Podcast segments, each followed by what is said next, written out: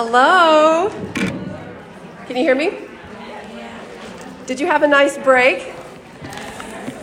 I had enough time to come back in, change into my business blazer.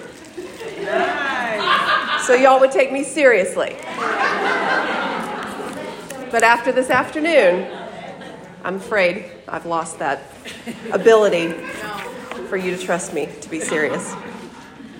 Um, something we all love about this women's conference, and especially me, is this warm friendship we all get to experience. I'm a full time working woman, and I don't get this warmness from my job that I have here on this weekend. So I pack it in when I'm here, and I smile the whole time, and many of you are just so gracious with your love for me, and I'm so thankful.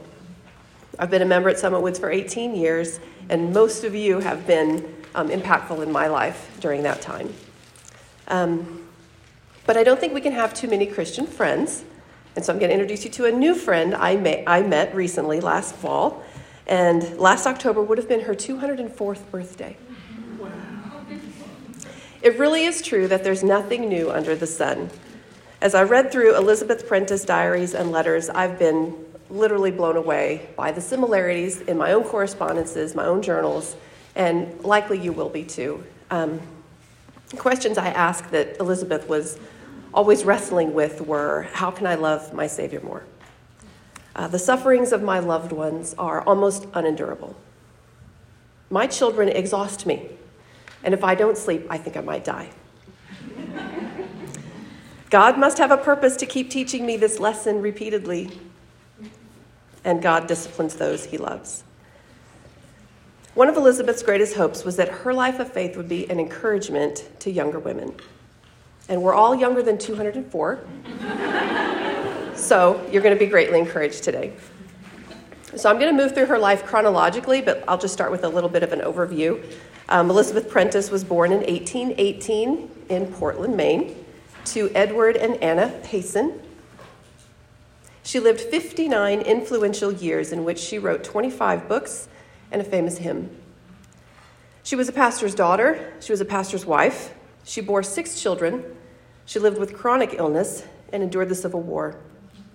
She believed suffering was part of God's plan and that our highest calling was to love Christ supremely in all circumstances and to live for Him alone.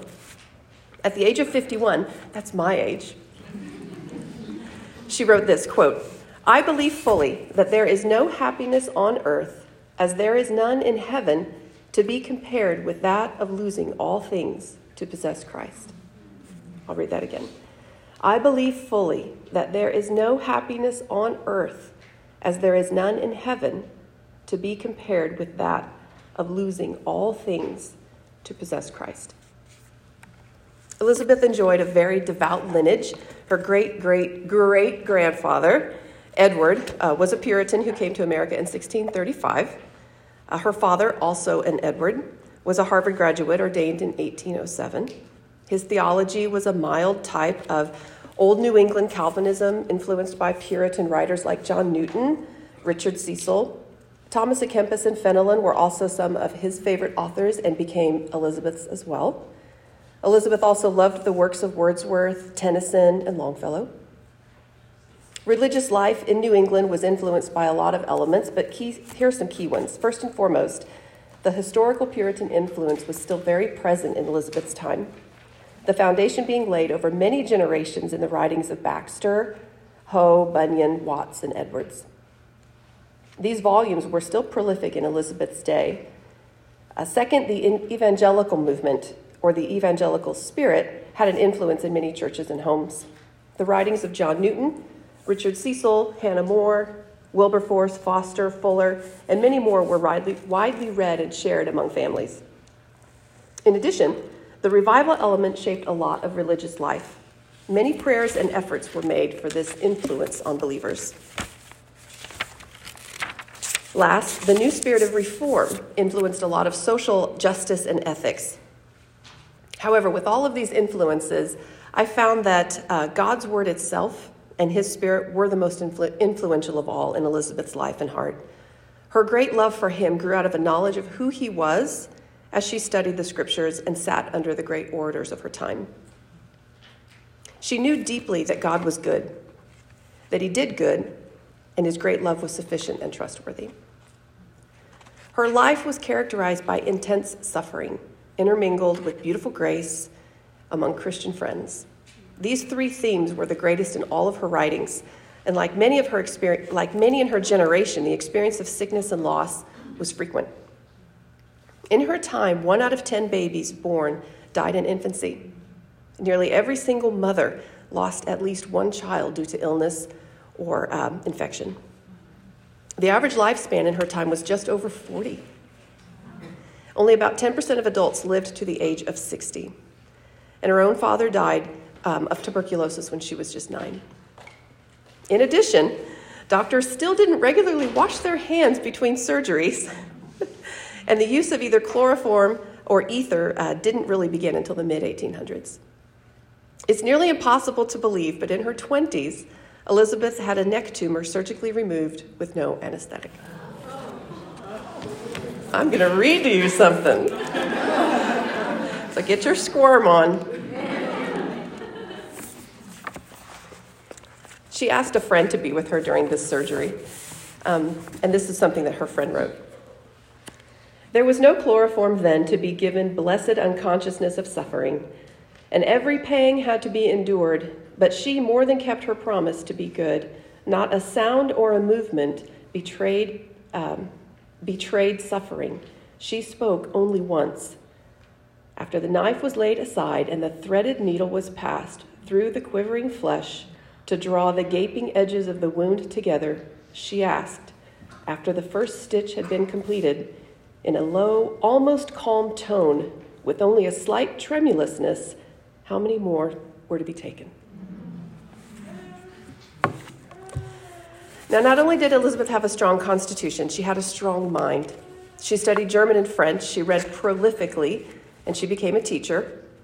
She taught out of her home in Portland and then in Richmond, Virginia, where she taught at a girls' boarding school.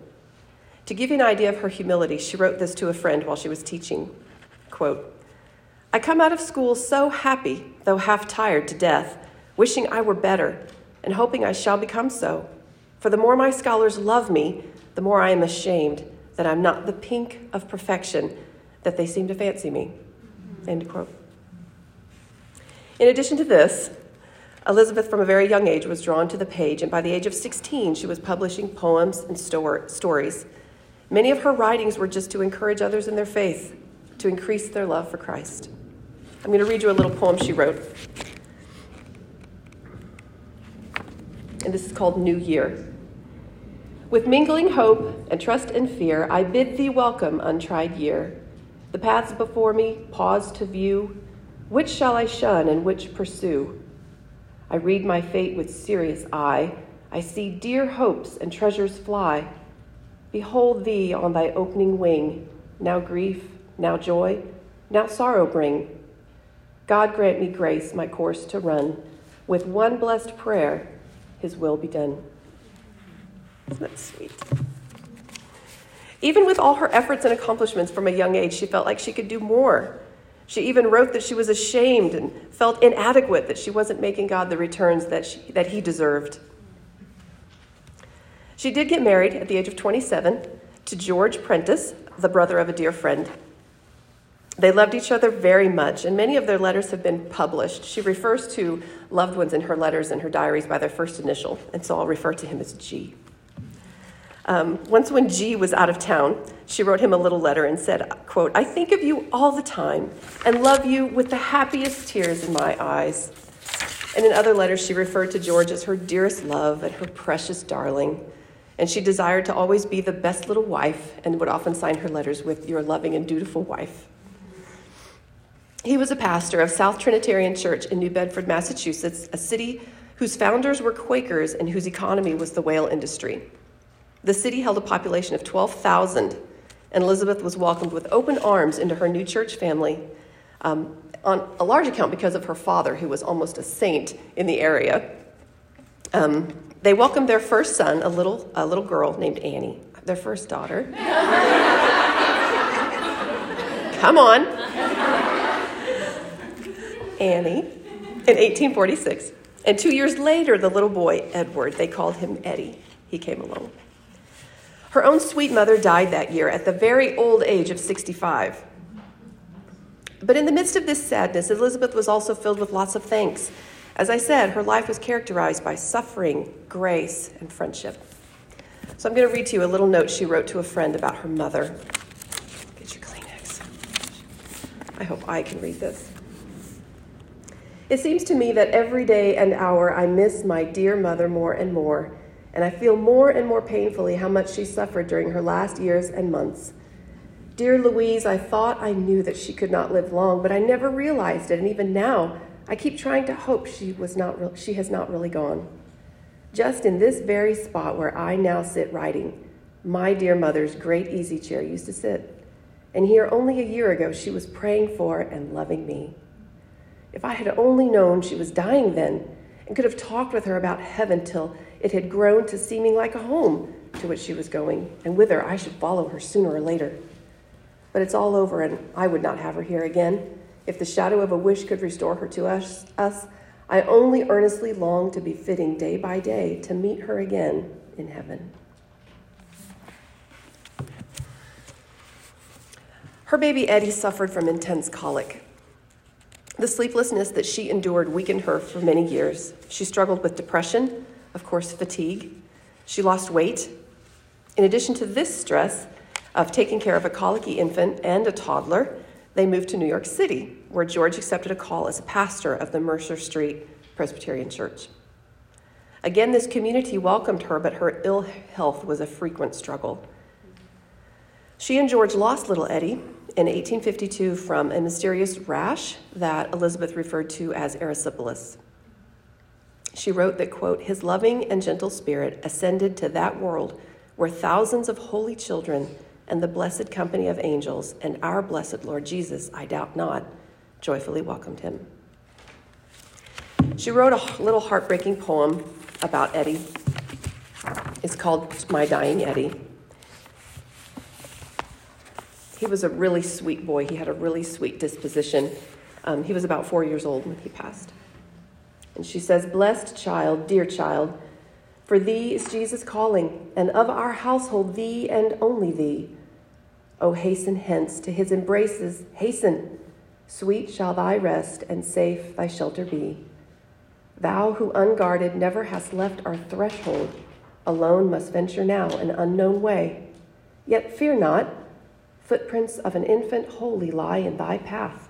Thou canst not go astray. These sufferings, though truly the most difficult in life, didn't shake her faith in God's great love. She wrote that God had been merciful in this affliction and that they were still a happy household, still full of thanksgiving. She went on to encourage her children, her friends' children, to think of Eddie in heaven with some of their own siblings who had died. The following April brought the joy of the birth of another baby, a baby girl, Bessie, their third. Unfortunately, Elizabeth nearly died after this childbirth. Um, she was bedridden for many days and months. Um, Little Bessie only lived for about a month.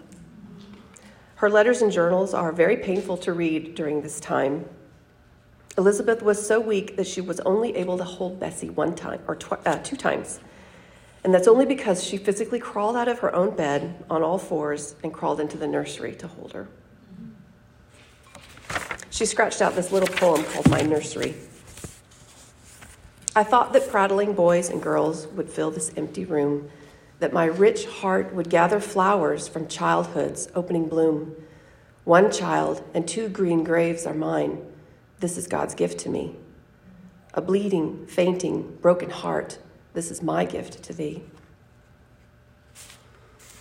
Fortunately, she did enjoy better health um, after this period of loss.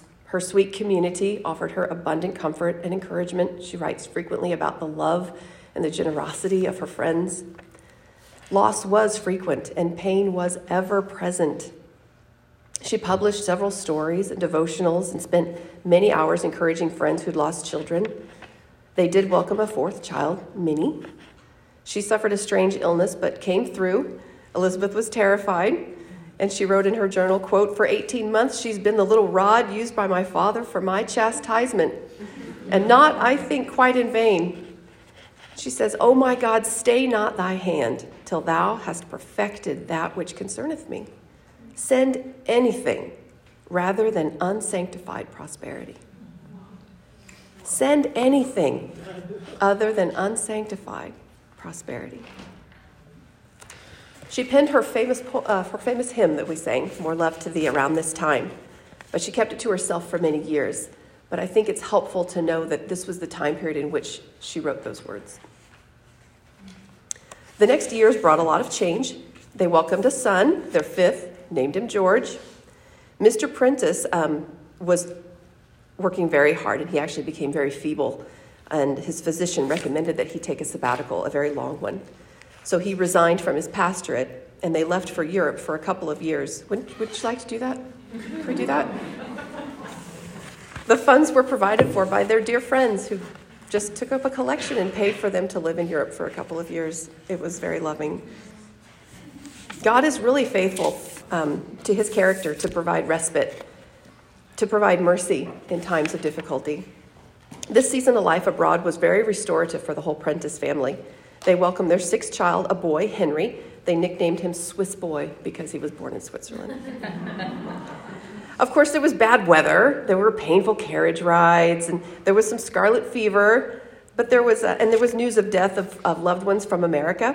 But there were also gloriously sunny days and wonder. And during this time, her journal is just full of the wonder of God's creation and the beauty that she was able to experience in that time. They returned to the U.S. in 1861 to a nation at war. She lamented the state of the country. So many men lost their lives, including one of her nephews. And she, she asked, quote, Have the times ever looked so dark as they do now? We seem to be drifting round without chart or pilot unquote. Like all other times of trial, Elizabeth ministered to the sick, she ministered to the needy and the hurting. She continued to experience chronic health problems and insomnia, but she bore these sufferings with quiet courage, looking to Christ for all her comforts. Many years later, um, in 1869, she wrote her famous book, Stepping Heavenward. It's an autobiographical story of a woman named Catherine. And she said that every word of the book was a prayer. She said, quote, Much of my experience of life has cost me a great price, and I wish to use it for strengthening and comforting other souls. Some of the friends who were staying with her after she finished the manuscript said this about her. Quote, believing in Christ was her not so much a duty as the deepest joy of her life, heightening all other joys. She believed, wait a minute, and she was not satisfied until her friends shared with her in this experience she believed it to be attainable by all, founded on a complete submitting of the human to the divine will in all things great and small. Her hymn was published a year later in 1870. I think I got that date right. Let me make sure. Yes, 1870. Some places say 1869, somewhere in there. In later years, Elizabeth was a mentor to young women and men as well, keeping correspondence with many souls who looked up to her. I wanted you to listen to her mature tone in this letter that she writes to a young pastor. Let me comfort you with the assurance that you will be taught more and more by God's Spirit how to resist, and that true strength and holy manhood will spring up from this painful soil. Try to take heart there is more than one footprint in the sands of time to prove that some forlorn and shipwrecked brother has traversed them before you and come off conqueror through the beloved. Don't stop praying for your life. Be as cold and emotionless as you please. God will accept your naked faith when it has no glow or warmth in it, and in His own time, the loving, glad heart will come back to you. You ask if I ever felt that religion is a sham. No, never. I know it is a reality. If you ask if I'm ever staggered by the inconsistencies of professing Christians, I say yes. I am often made heartsick by them. But heartsickness always makes me run to Christ, and one good look at Him pacifies me. This is, in fact, my panacea for every ill. And as to my own sinfulness, that would certainly overwhelm me if I spent much time looking at it. God purposely sickens us of man and of self that we may learn to look long at Jesus. She remained a faithful follower of Christ and encourager of others all of her remaining years. She even hosted Bible readings and studies just days before she passed away.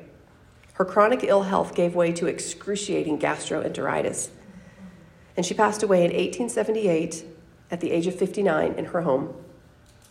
She was buried at sunset, and her sweet hymn was sung by everyone in attendance. Some lessons that I, um, that I pulled out of uh, Elizabeth's life were many, but I've boiled it down to about five. Uh, first of all, the first and greatest commandment love the Lord your God with all your heart, your soul, your mind, and strength.